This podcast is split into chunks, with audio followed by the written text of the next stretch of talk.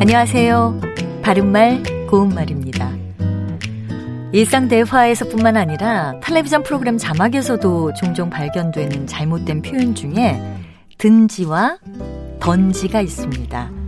이 두 표현을 정확하게 구별하지 않고 그냥 던지라고 말하거나 글자로 쓰는 경우가 많은데요.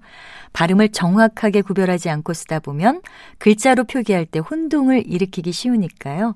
든지와 던지에는 어떤 차이가 있는지 알아보겠습니다. 먼저 든지는 어느 것이 선택되어도 차이가 없는 둘 이상의 일을 나열함을 나타내는 보조사기도 하고요.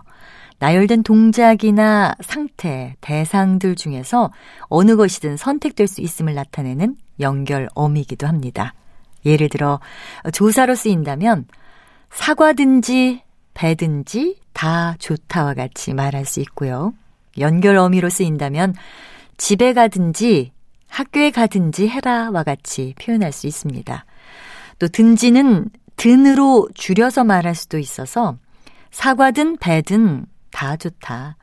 집에 가든 학교에 가든 해라와 같이 쓰일 수 있습니다.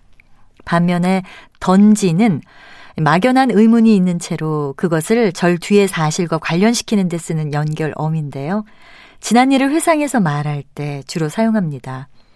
아이가 얼마나 밥을 많이 먹던지 배탈 날까 걱정이 됐다와 같이 말이죠. 바른말 고운말 아나운서 변희영이었습니다.